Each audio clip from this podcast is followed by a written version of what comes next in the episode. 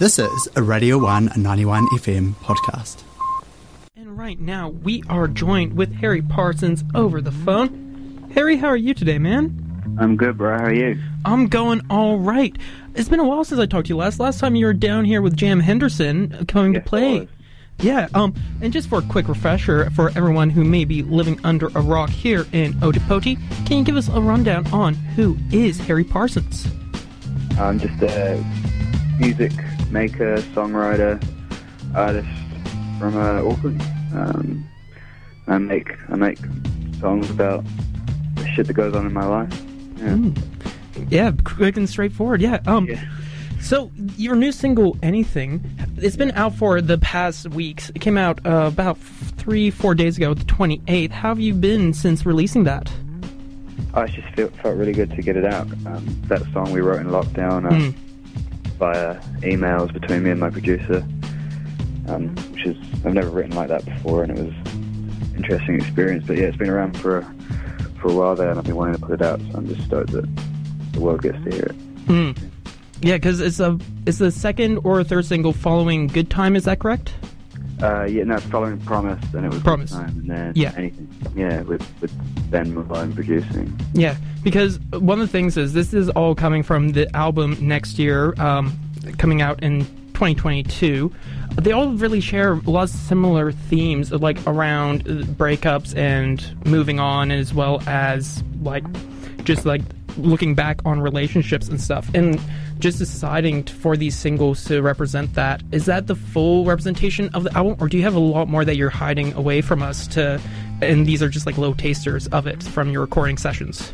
Yeah, these um these singles, they're, they're just little tasters of what's to come, I guess, because we've the album itself, I think, is going to head in, in quite an eclectic way. It's going to be going to be a little bit of everything on it, I think, of what I love, and um yeah, but like yeah, these these singles are definitely a little like little starter, I guess.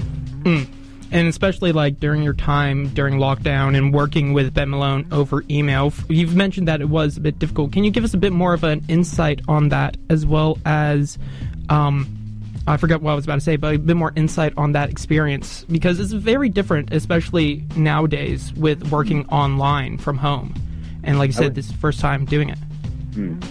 It wasn't it wasn't difficult. It was just different, Mm. yeah, and just a longer process because there's something different about when you're actually in the room with someone. You know, even if you're doing it over Zoom, actually being in the studio and not being able to do that was, was a bit annoying for, for everyone. I think in the industry. Yeah, as well as like work, you know, which is cool. Mm. And it's like even then during that period, of course, you probably had an idea of the album prior to lockdown. Um, did anything change during these sessions, like in between? Uh, how do you mean? Well, like of course, like with the recording process, it takes a long period of time, and of course, I had a feeling like you had these like songs possibly like brewing in your head f- before even the lockdown happened. Did like any of the creative process change in between that going into lockdown Um, and like sonics and stuff? Yeah, I guess because in lockdown you had more time to listen to music, so there were more influences coming in Mm. as I was listening to lots of things. Um, but apart from that, now the, the songwriting process for me is, is, is always stayed kind of similar. Um, trying, trying things like bringing a written song to the to the to the room, or starting something fresh, or starting a beat that Ben made. You know, I try like all sorts of routes usually, but um, yeah. Mm. Yeah, if that makes sense. Does that answer your question? yeah. Well, like it definitely does because especially like just trying to talk to like other artists, especially trying to look into their processes during this period has been like really interesting. Like hearing the different ways.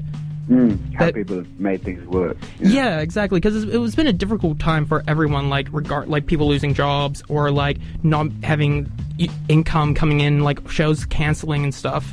With a Oh, yeah, lot of sure. albums coming out, is and having to push back. It's always just trying to get those insights. yeah, that that changed the game completely. I think the no shows thing that was very difficult. Mm, definitely. Um, and especially now, like that you've got the album under your belt, it's coming out, and you're doing like the finishing touches. What's the next stage for you? Is there going to be a Oh, tour no, the, coming the out? album's done. The album's still got to be completely solidly. You know, we've got like 40 songs, so we're still selecting songs. Oh, you're still breaking everything Yeah. down and selecting everything. Yeah, yeah. But like lots of lots of produced songs, but just selection now is the is the, is the tricky part. Hmm. Well, I might jump into letting the people here listen to the new single since it's fresh and new, and some people might not hear it. But it's been a pleasure talking to you, Harry. Yeah, man.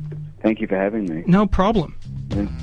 All right, enjoy the rest of the evening, and we'll jump into anything by Harry Parsons. And you're currently listening to The One.